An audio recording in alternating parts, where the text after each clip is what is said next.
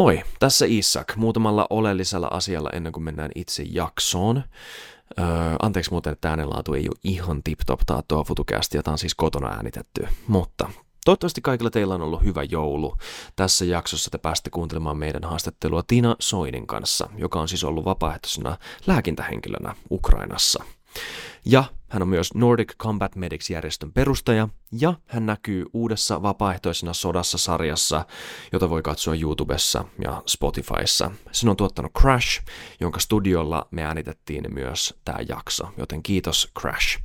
Ja Kuten sanottua, vapaaehtoisena sodassa sarjassa näkyy muun muassa Tina Soini, siinä näkyy myös Aleksi Lysander, joka on tuttu Aleksi Suomesta kirjasta, ja siinä Ukrainassa toimineet suomalaiset vapaaehtoissotilaat kertoo kokemuksistaan rintamalta ja sen ulkopuolelta.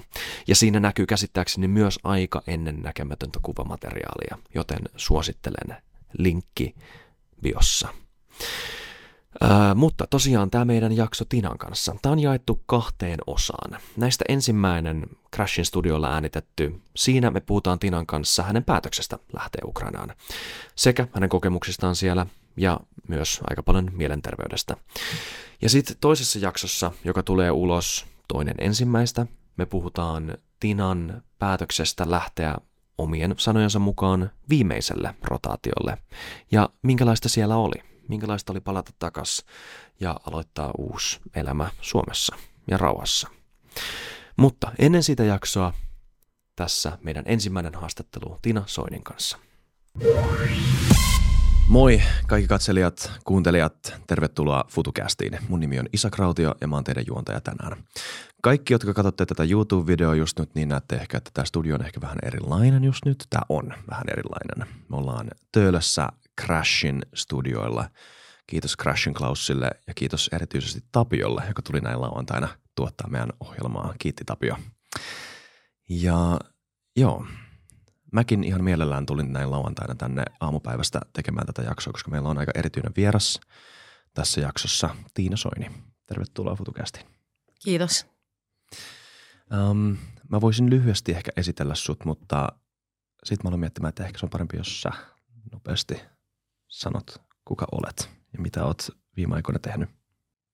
Mä teen duunia tuolla Itä-Ukrainassa ja on ollut näissä hommissa päälle puolitoista vuotta. Me evakuoidaan ihmisiä rintamalta sekä mm, paikataan ne kuntoon. Ja nykyisin me kuulutaan pataljoonaan, että niin kuin sotalääkintäpataljoonaan rankkaa hommaa. Mm. Sä kuulut siis Nordic Combat Medics nimiseen ryhmittymään. Te olette lääkintämiehiä. Onko sillä mitään muuta termiä? Lääkintäihmisiä. Lääkintähenkilöitä. Se, se on niin, joo, henkilöitä, muumeja. Lääkintämuumeja. Vaikka. Oletteko te kaikki sellaisia teidän ryhmittymässä? Joo, ollaan.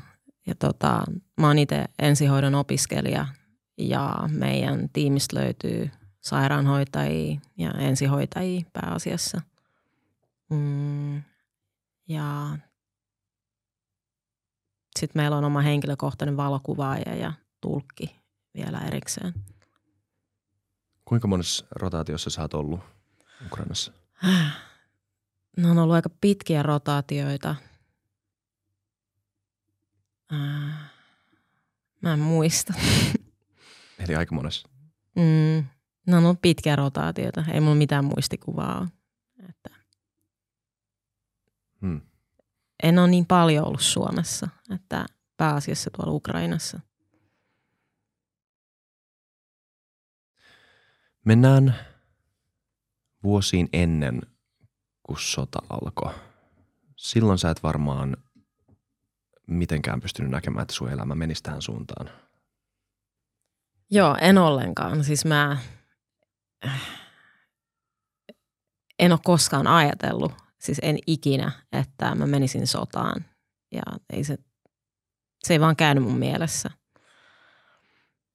Niin se ei ollut erityisen suun, suunniteltua tai edes ajateltu millään tavalla – että mulla on niinku erilainen tarina kuin muille suomalaisille, jotka siellä on ollut.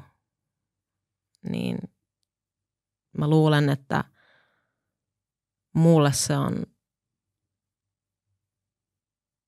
jonkinlainen kutsumus. Ja ehkä sen takia mä oon ollut siellä niin pitkään myöskin. Mikä sai sut menemään alun perin? Tota, mä menin ekana tonne ää, rajalle pariksi kolmeksi päiväksi ainoastaan niin auttamaan. Silloin kun se sota eskaloitui. Um, ja pyysin lupaa mun työpaikasta, että mä menen viemään pienen oman oljenkorteni sinne muutamaksi päiväksi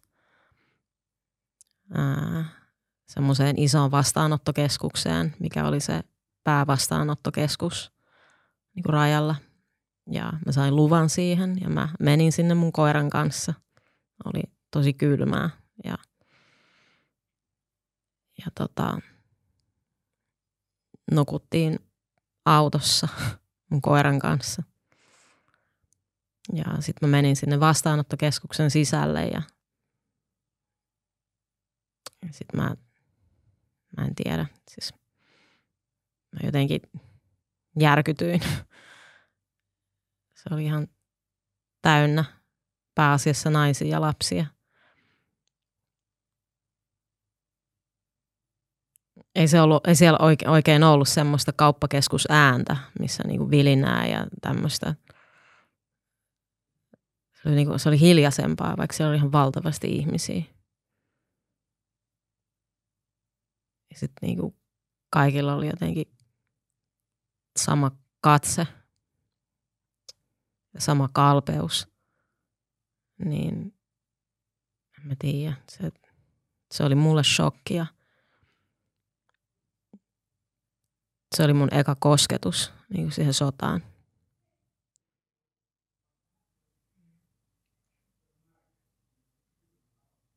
Ja sit sä, joku klikkas. Mitä sä sait tietää Nordic Combat Mediceistä? Tota, mä oon sen perustaja. Ehkä sillä. mm. Eli voiko sen perustamisen ajankohdan jotenkin traceaa takaisin tuohon hetkeen, kun sä olit siellä vastaanottokeskuksessa, että okei, tämä ei riitä? Tota, ei, ei se ihan heti tapahtunut. Kyllä mä olin shokissa ja mä siinä mun pikkulaatikoiden kanssa olin, niin kuin, että mähän on niin kuin, mä en ole edes niin kuin kärpäsen kakan kokonen tässä, että – mulla oli jotenkin semmoinen voimaton olo, että mä oon ihan täysin merkityksetön ihminen tässä. Että mä yritän parhaani tässä pari-kolme päivää jotenkin auttaa näitä ihmisiä. Ja tota, siitä se sitten eskaloitui, kun olin niin merkityksetön olo näiden ihmisten edessä. Että se apu, mitä mä tulin tuomaan, niin se ei vastannut ollenkaan sitä tarvetta, mitä nämä ihmiset tarvitsi.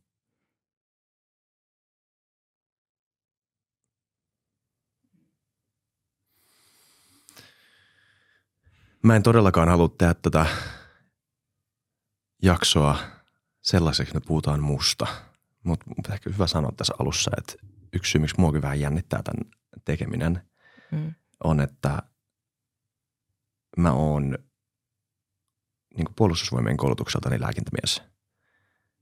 Ja on ollut itse asiassa aika hiljattain kertausharjoituksessa, missä me niin simuloitiin semmoista taisteluharjoitusta, missä on eri pisteet ja tulee potilaita. Ja se niin kuin – koska se kertausharjoitus oli sodan aikana ja se oli mielessä, niin oli koko ajan sen harjoituksen aikana semmoinen orastava fiilis, että tästä puuttuu niin kuin jotain aika paljon. Että me opitaan sitä tekniikkaa ja hyvä, että harjoitellaan, mutta tämä ei varmaan lähelläkään sitä, mitä se oikeasti on. Tai siis ei takuulla ole. Ja siksi mua vähän, no eilen ja tänään jännitti puhua sulle näistä. Voitko kuvailla sitä, kun sä lähdit Ukrainaan? Ei vaan vastaanottokeskukseen, vaan ihan oikeasti sinne lääkintähenkilönä. Mä en lähtenyt sinne lääkintähenkilönä ihan ensimmäisenä. Se oli hyvin kaukana siitä, että mä tota, lähdin legionalaisten kanssa hmm. niin kuin Harkovaan viemään humanitaarista apua. Ja se johtui siitä, että se aika, mitä mä olin viettänyt siellä vastaanottokeskuksessa, niin se tuntui siltä, että tulkien avulla, kun mä kuulin kaikkien näiden ihmisten tarinoita, aika monilla oli pelkästään muovipussit mukana, koska ne ei saanut muuta pois sieltä. Paljon pieniä lapsia, vauvoja, niin mä jotenkin ajattelin, että mä tässä istun pöydän äärellä. Mä oon helvetin onnekas. Ja niin kuin legionalaisten kautta sitten mä päädyin sinne niin kuin Harkovaan. Ja tota, ne, ne oli ollut taistelemassa siellä Harkovassa ja ne oli kokenut aika paljon shittiä siellä sodan alussa, että palkka ei ollut maksettu ja oltavat ei, ei ollut erityisen hyvät muutenkaan, mutta ei edes niin kuin perus, perusasiat, niin kuin ruoka, ollut kunnossa. Että aika paljon ne sai pilantunutta ruokaa. Niin tota, ne sitten päätti lähteä pois sieltä. Ja, mutta ne silti halusi tehdä jotain Ukrainassa. Niin sitten pistettiin hyntyt yhteen ja mentiin sitten sinne Harkovaan niin viemään humanitaarista apua sekä evakuoimaan ihmisiä.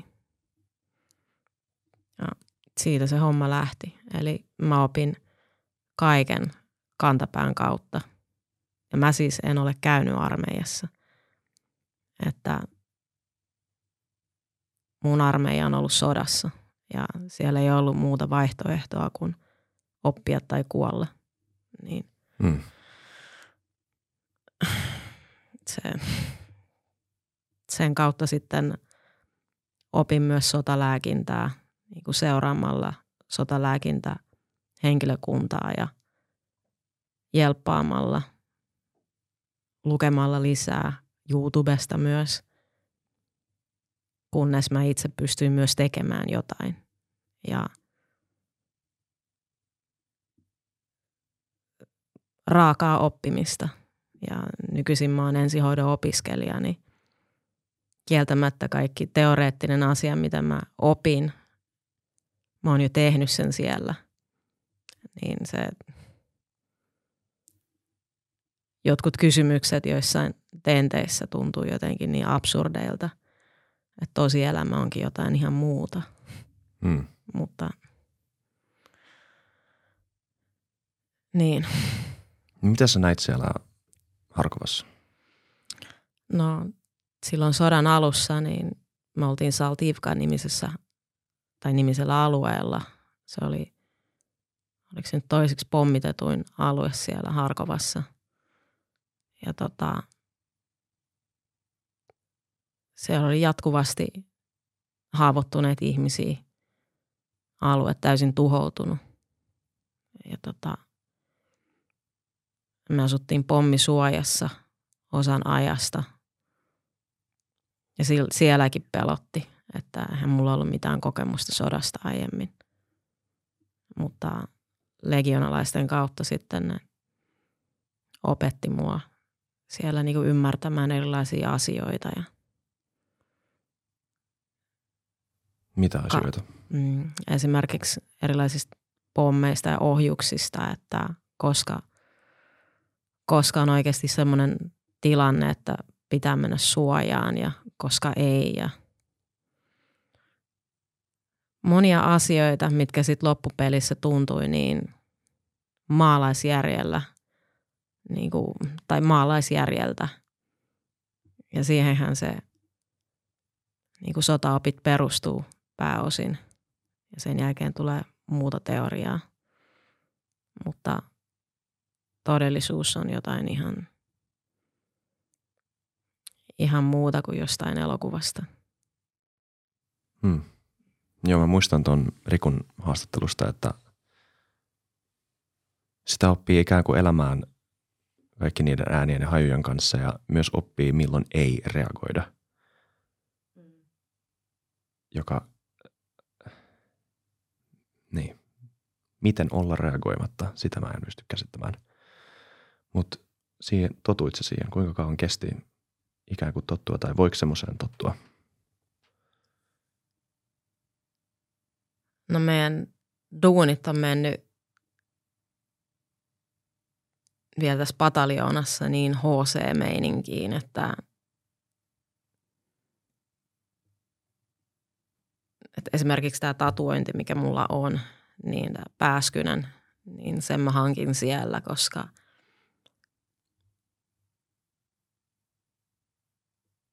mä oon varmempi siitä, että mä kuolen kuin että mä en kuole.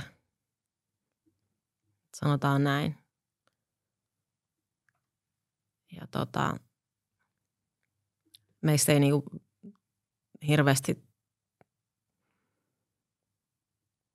välitetä, ei meidän, meidän elämällä ole mitään arvoa siellä. Ja tota, me ollaan vain työkaluja, että meitä pystytään korvaamaan. Me ei olla korvaamattomia. Niin me saadaan sitten käskyjä tehdä asioita, mitä meidän ei pitäisi tehdä. Ja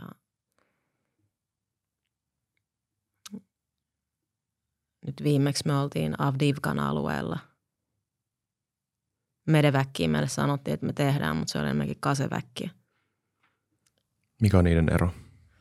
Medeväkki on kauempana, että siellä pystytään antaa laajempaa hoitoa ihmisille ja sitten kaseväkki on niin kuin lähempänä nolla linjaa ja kuljetaan niin kuin nelivetoautoissa. Autoissa. Mutta ne taas perustelee sen auton koolla. Että jos sulla on iso auto tai pieni auto, mikä on ihan täysin absurdia. Ja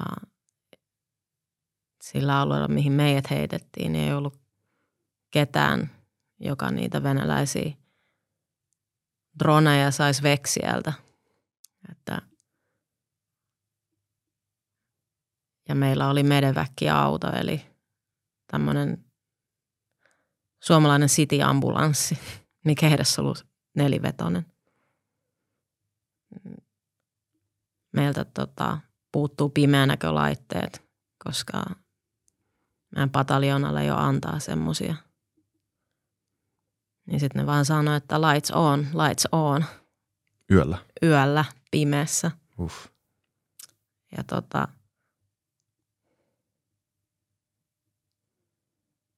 Siis nollalinjassa valot päällä? Ei me ihan nolla linjassa. Kolme kilometriä siitä. Mm, mutta kuitenkin. Niin. Niin se, niin monta asiaa, mitä pystyisi tekee eri tavalla minimoidakseen niitä riskejä. Ja niinhän me niille monta kertaa sanottiin, että hei, että toimitaan nyt tällä tavalla ja ollaan vähän taktisempia. Mutta ne oli koko ajan meille, että adapt to the Ukrainian way or go home. Sitten siinä purtiin huulta ja mietittiin, että koska kohan kun drone tappaa meidät.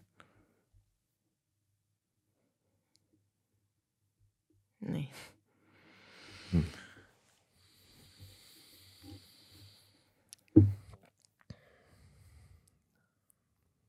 Muistatko sä, haluaisitko kertoa jostain potilaasta tai ylipäätään siitä potilaiden hoitamisesta?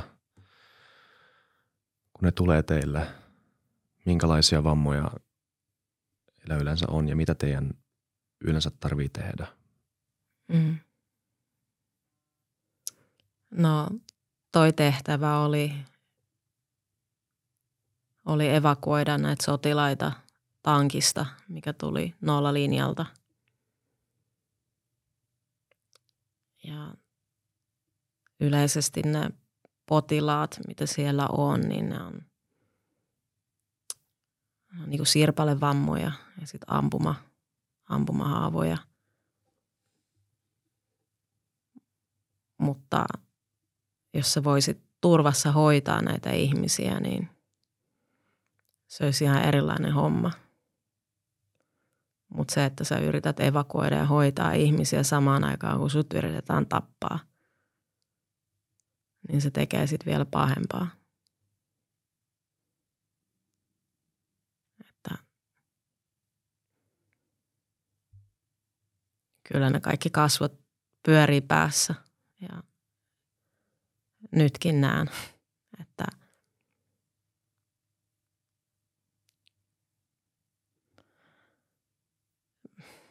mä en voi sanoa, että kukaan, joka on tehnyt noita hommia pitkään, pystyisi tulemaan takaisin Suomeen esimerkiksi jatkaa duunia ihan normaalisti.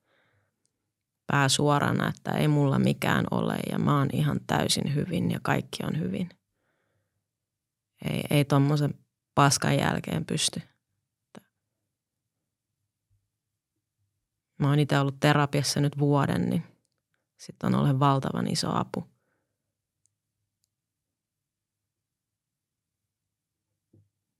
Se muuttaa elämää.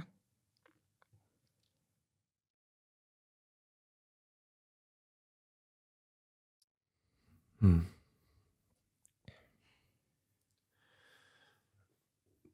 Pahoittelut, jos tämä kuulostaa tyhmät kysymykset, että miten sä voit? Mä oon tosi väsynyt Mä oon tosi väsynyt. Mun koko tiimi on tosi väsynyt. Jos, se niinku, jos tällä hetkellä olisi meidän koko tiimi tässä ja niin sä näkisit sen yhteisväsymyksen, mikä meillä on. Me ei saada oikein levättyä, kun tullaan Suomeen. Meidän työ ei ole, sanoisin, mediaseksikästä koska me hoidetaan ihmisiä, me evakuoidaan niitä, niin me ei olla niitä ideaaleja, henkilöitä niistä toimintaelokuvista rynkkyjen kanssa. Ehkä ihmiset yleisesti puuttuu semmoinen yleinen käsitys, että se on se lääkintä – henkilökunta, joka käy evakuoimassa ja hoitamassa ihmisiä kuntoon.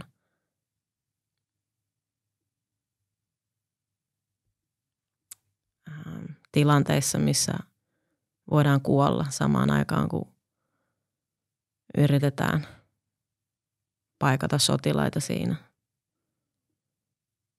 Niin se ei silti ole mediaseksikästä. Hmm. Niin mulle yksi toimittaja joskus sanoi. Hmm. Että jäi mieleen. Hmm. Mä muistan, että silloin kurssilla avajaispuheessa, siis lääkintämieskurssissa, oli tietenkin tosi hyvä, hyvin sanottu. Että te, jotka luulette, että tulitte tänne, että voisitte paeta sitä – mitä se sota oikeasti on ja että olette ikään kuin hyvissä hommissa tekemässä hyviä juttuja, niin älkää luulko, teidän tarkoitus on korjata ihmisiä, kuntoon, että ne voi mennä takaisin sinne mahdollisimman nopeasti rintamalle. Että tämä on se todellisuus. Nyt aloitetaan opettelemaan. Ja sekin oli Lahdessa. Kaikki oli chill Lahdessa silloin, mutta se jäi mieleen, että, että jos, niin tietää ainakin mitä valitsi. Mm. Tämä on itsessään rankkaa duunia, mutta tämän on pakko olla kutsumus, koska jos menee tekemään tota hommaa jostain aivan muusta syystä, niin ei kukaan jaksa tätä hommaa näin pitkään tehdä. Koska kun sä tuut Suomeen, niin sit Suomessa on kaikenmoisia diipadaapa henkilöitä, jotka haluaa käyttää hyväksi sitä, mitä sä oot tehnyt tuolla. Haluaa tehdä yhteistyötä ja tota, mukamas. Mutta kuitenkin haluaa sen näkymättömän rintamerkin itselleen menemättä sinne, missä sä voit kuolla. Niin kyllä meitä hakataan aika hyvin täällä Suomessa alas.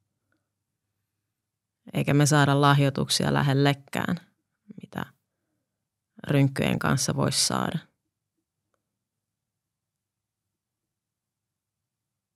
Se on, se on se totuus.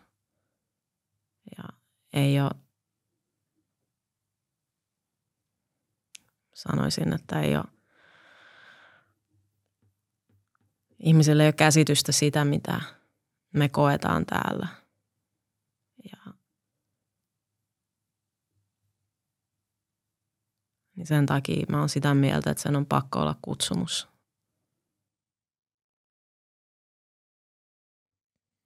Minkälaisena sä pidät sitä lääkintähenkilön duunia? Minkä sä kuitenkin kohtaat ihmisiä, joka aika usein on vielä ihan tajuissaan, mutta kärsimässä. Niin, niin mi, miten?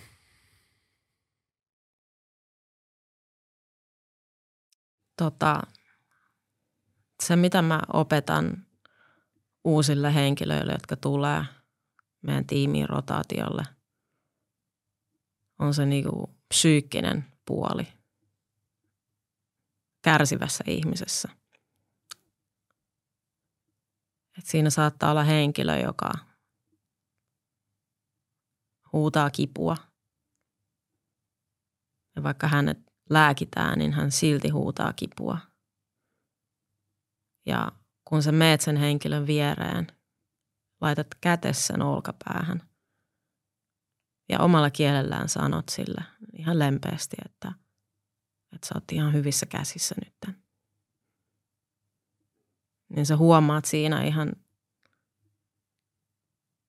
niistä vitaaleista, vitaalimonitorista, että kuinka se henkilö itsessään rupeaa jo rauhoittumaan. Niin se on jotain, mitä mä oon huomannut siellä ja mä haluan, että sotalääkintähenkilökunta tai sotalääkintämieheksi tai naiseksi haluavat ymmärtäisi sen empatian niin kuin merkityksen tässä duunissa. Se on hyvin tärkeää. Yes. Um, vaan suklaata. Mm. Um, mä voin kysyä vähän hitaammin, niin sä et puraskella. Mm-hmm. Suklaat tippuu suusta. Mm, sä oot ollut Bahmutissa. Silloin niinä aikoina, kun me kaikki luettiin Bahmutista. Mm. Voisitko vähän kertoa siitä? Tota,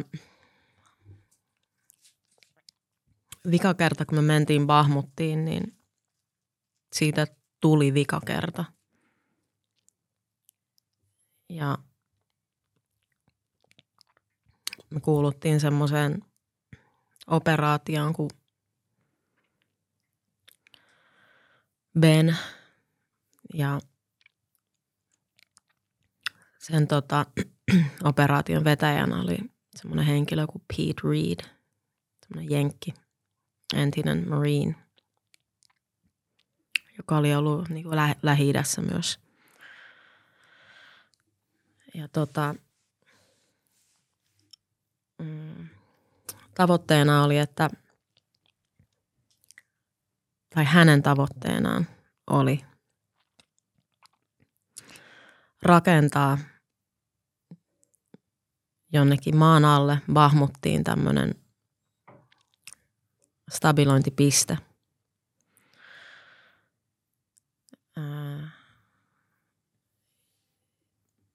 Ja tota, siellä sitten pystyisi hoitamaan niin kuin kriittisempiä potilaita Bahmutista. Petehän oli ollut ennen sitä lähi hoitamassa porukkaa. Hän on siis, tai oli ensihoitaja. Ja hän oli ollut vasta pari viikkoa Ukrainassa. Mm. Mä sanoin Piitille, että tämä idea itsessään on niinku hyvä, mutta absurdi, koska – toi sota tuolla, varsinkin siinä Bahmutin alueella, oli ihan tosi raaka silloin, kun se oli kaatumassa. Sitä kutsuttiin meat grinderiksi. Mm. Ja mä en nähnyt mitään syytä, että se toimisi. Ja mutta hän silti halusi jatkaa sitä hommaa. Se tota, halusi, että meidän tiimi olisi ollut hänen ykköstiimi, joka menee sinne hänen kanssaan. Ja meidän tiimissä oli silloin rotaatiolla pari suomalaista taistelijaa. Ja yhdessä kuunneltiin Pete Reedin briefausta – Kaikilla oli turpa kiinni. Piit siinä valkotaululla, piirsan suunnitelman ja kaikki. Ja sitten mä kysyin Piitiltä, että onko ok, että me mennään toiseen huoneeseen nyt, että me palaveroidaan siellä. Yksi suomalainen taistelija nousi pystyyn siellä meidän taukohuoneessaan ja oli, että hän ei vitussa lähde tonne noin. Että jos sä, lähet, jos sä niinku pistät meidät lähtee tonne, niin hän lähtee veksi tästä tiimistä. Sitten mä sanoin sille, että nyt että ei ole mitään hätää. Me ollaan varmasti kaikki ihan samalla linjalla. Tämä Piitin, Piitin tota, suunnitelma oli ihan absurdi itsessään. Mä muistan, että mä sanoin silloin, että Piit vielä tappaa itsensä tai niin kuin haavoittaa jonkun. Joku vielä haavoittuu tuossa hommassa. Mentiin takaisin sinne, me sanottiin, että me mennään tekemään tätä hommaa, mutta ainoastaan meidän ehdoilla, meidän tavalla. Ja tota, niin.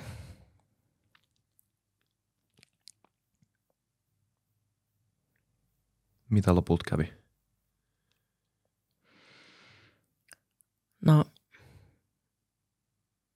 me suunniteltiin se systeemi. Mentiin meidän suunnitelman mukaan. Ja meillä oli toimittaja silloin mukana. Se oli The Nationalista ja –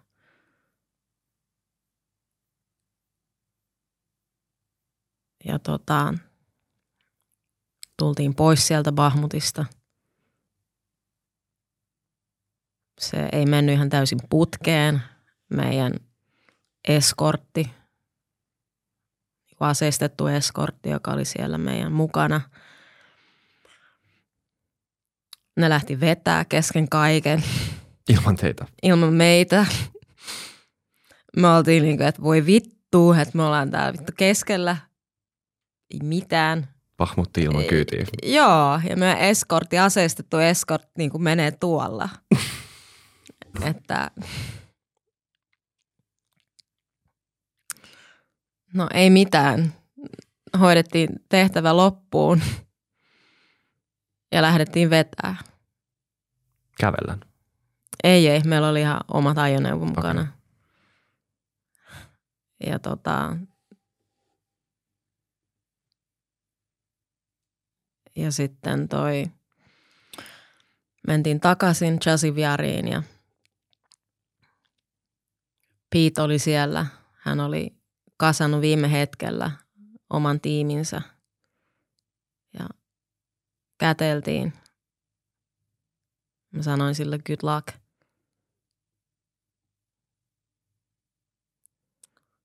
Ja se oli viimeinen kerta, kun mä näin Piitin. Ne, hän oli jääräpäisenä lähtenyt menee hänen suunnitelman mukaan, vaikka oltiin häntä varoiteltu. Siellä tota, ne oli törmännyt tommoseen autoon, palavaan autoon. Oli pysähtynyt siihen pysähtynyt siihen viereen. Pahmutissa. No sehän oli aika helppo nakki venäläisille. Teki toisen ohjusiskun siihen ja ja sitten niin, kävi huonosti. Hmm.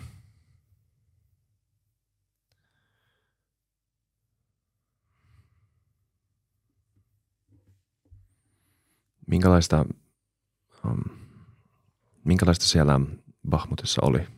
Miltä ne kadut näytti, haisi? Mm. No silloin oli talvi, niin ihmiset eli ihan normaalia elämää. Että joku siellä ulkoilutti koiraa ja jossain oli kasa näitä ehkä työntekijät porukkaa. Mä en tiedä, mitä ne siellä teki. Tai en ole ihan varma. Yksi pyöräili.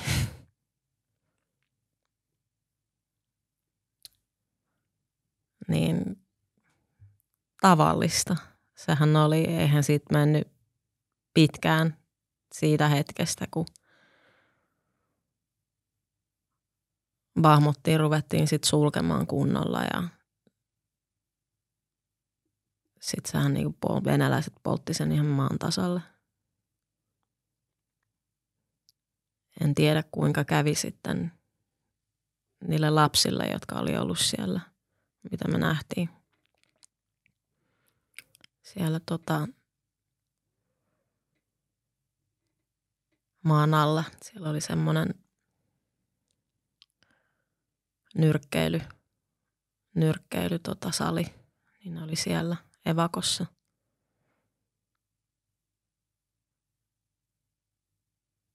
Puhuit sä heillä? Joo, me puhuttiin niille, me haluttiin ne pois sieltä. Siellä oli yksi pieni vauva.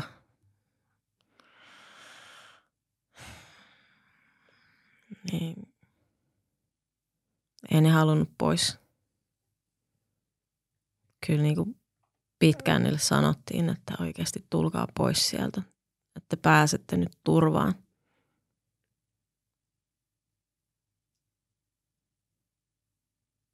Ei ne halunnut pois.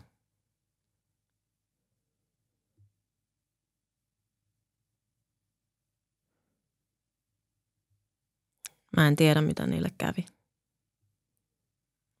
tommosia tarinoita on ihan valtavasti.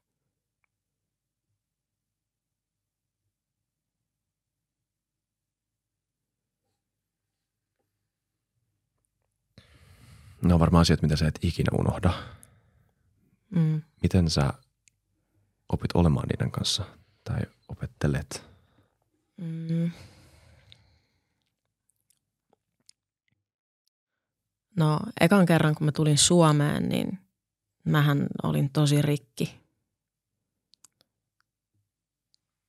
Silloin loppuviikkoina siellä Ukrainassa, niin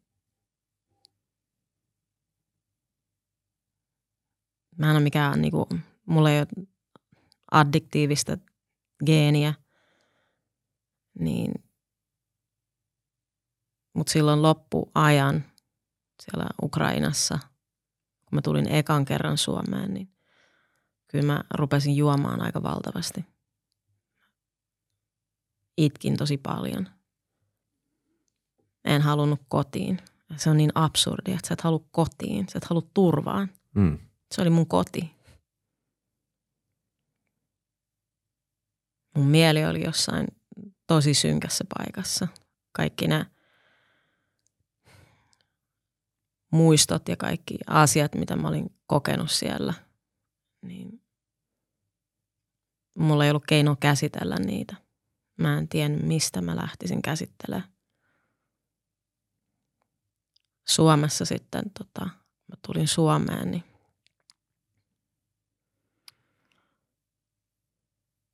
pääsin juttelemaan yhden rauhanturvaajan kanssa, semmoinen veteraani, joka oli ollut Afganistanissa. Ja tota, hän sitten, hänen kanssaan niin kuin oli hyvä puhua.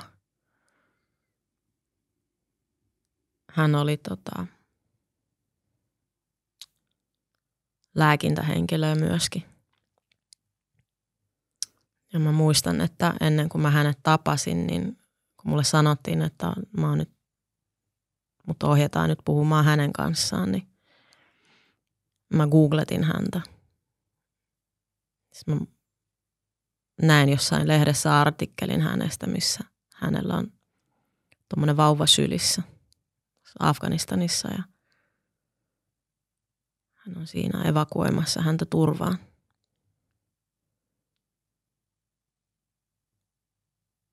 Mä tiesin, että toi henkilö on henkilö, joka varmasti ymmärtää mua. Eikä tämmöinen teoreettinen diipadaapa. Mm. Ja niin hän ymmärsi. Se ohjasi mut sieltä sitten terapiaan. Olin aika intensiivisesti terapiassa silloin alussa. Mun oli tosi hankala puhua asioista. Mä olin tosi rikki. Mm.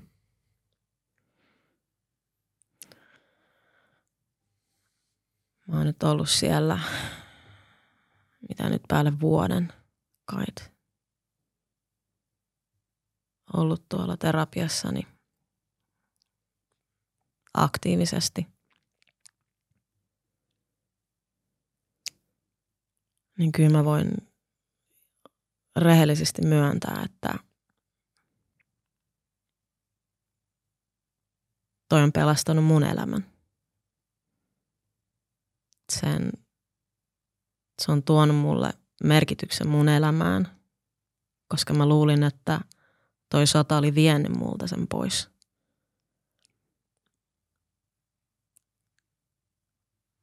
Mä oon nykyisin ensihoidon opiskelija. On tulevaisuuden suunnitelmia. Ja ne asiat, mitkä painoi mut alas sodasta, nykyisin ne on asioita, mitkä nostaa mut ylös. Ne motivoi mua. Ja mä oon ollut lopettamassa jo vuoden ja joka kerta kun mä sanon jollekin, että nyt mä oon lopettamassa, niin kaikki nauraa mulle. Se on ihan normaalia. Tämä on mun viimeinen rotaatio. Mutta tämä on mun viimeinen rotaatio. Ja aiemmin, kun mä oon sanonut, että tämä on mun viimeinen rotaatio, niin mä oon ajatellut, että se on mun viimeinen rotaatio, mutta nyt se on erilaista. Se on niin kuin, mun kynttilä on sammunut. Miltä susta tuntuu se sun viimeinen rotaatio? Me ollaan just nyt siis Suomessa vielä. Mm. Niin miltä se tuntuu vai?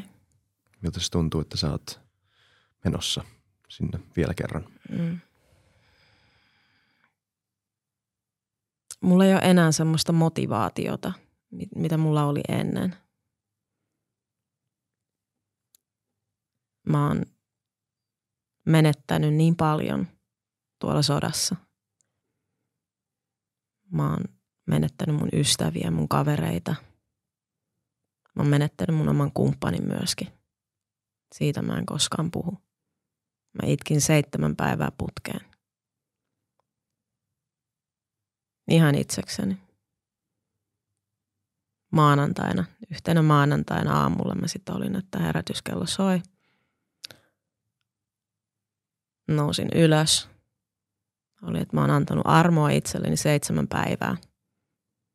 Nyt mä nousen tästä ylös ja otan ensimmäisen askeleen eteenpäin.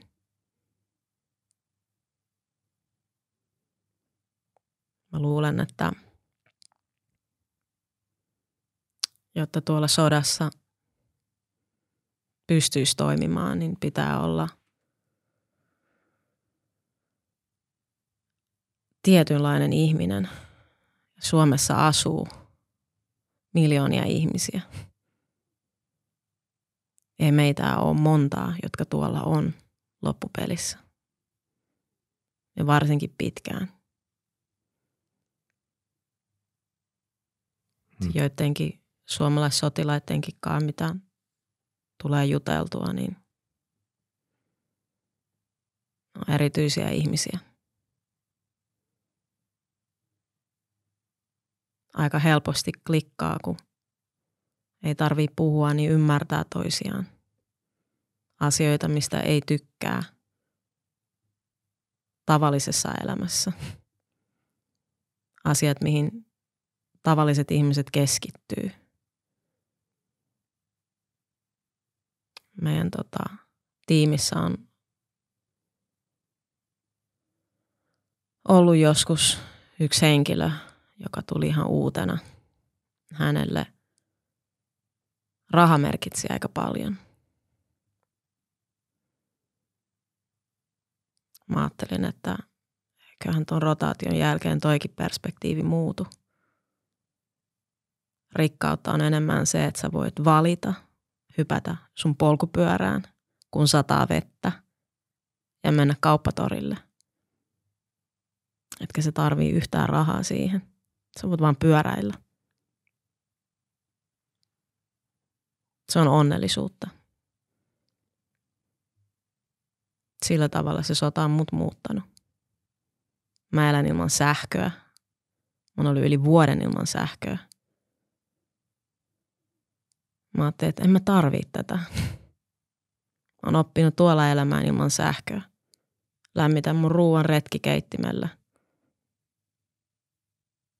Peruslämmitys on siellä ja lämmintä vettä tulee se on juotavaa. Ei ole mitään muuta, mitä mä tarviin.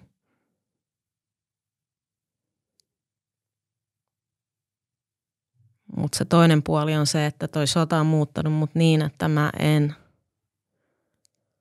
oo enää se ystävä tai se kaveri, jolle voi soittaa, että hei mun tyttöystävä tai poikaystävä jätti mut – Mä voin kuunnella sua kerran tai kaksi.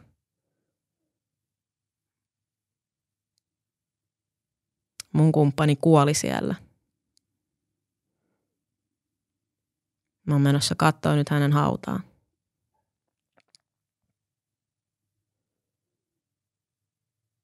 En mä ajatellut, että mä haluan häiritä ketään. Jos joku haluaa kuunnella, niin kuunnelkoon, mutta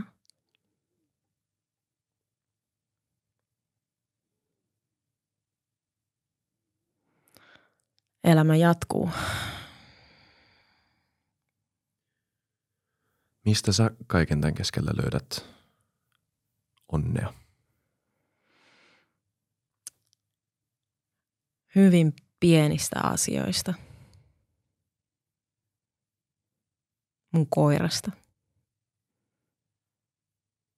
Suklaasta, mitä mä hamstraan täällä. Täältä Crashilta saa kyllä hyvää suklaat, tokko sanoa. Mm. Ähm, pyöräilystä. Mä tykkään siitä.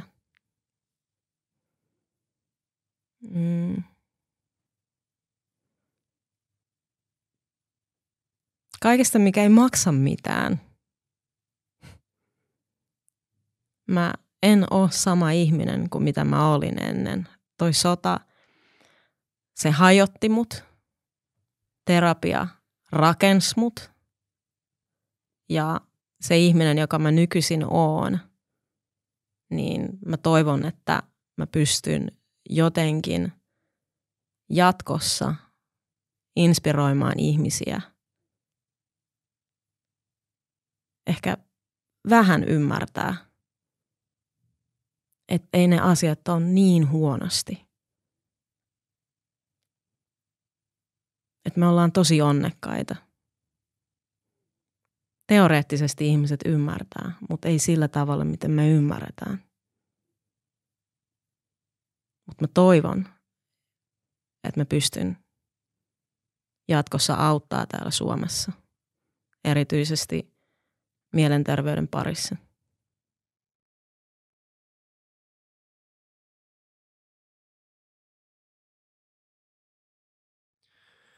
Kiitos Tiina, että tulit vieraaksi. Kiitos paljon. Kiitos, että kuuntelitte ja katsoitte. Nähdään ensi kerralla. Kiitos Tapio. Moro.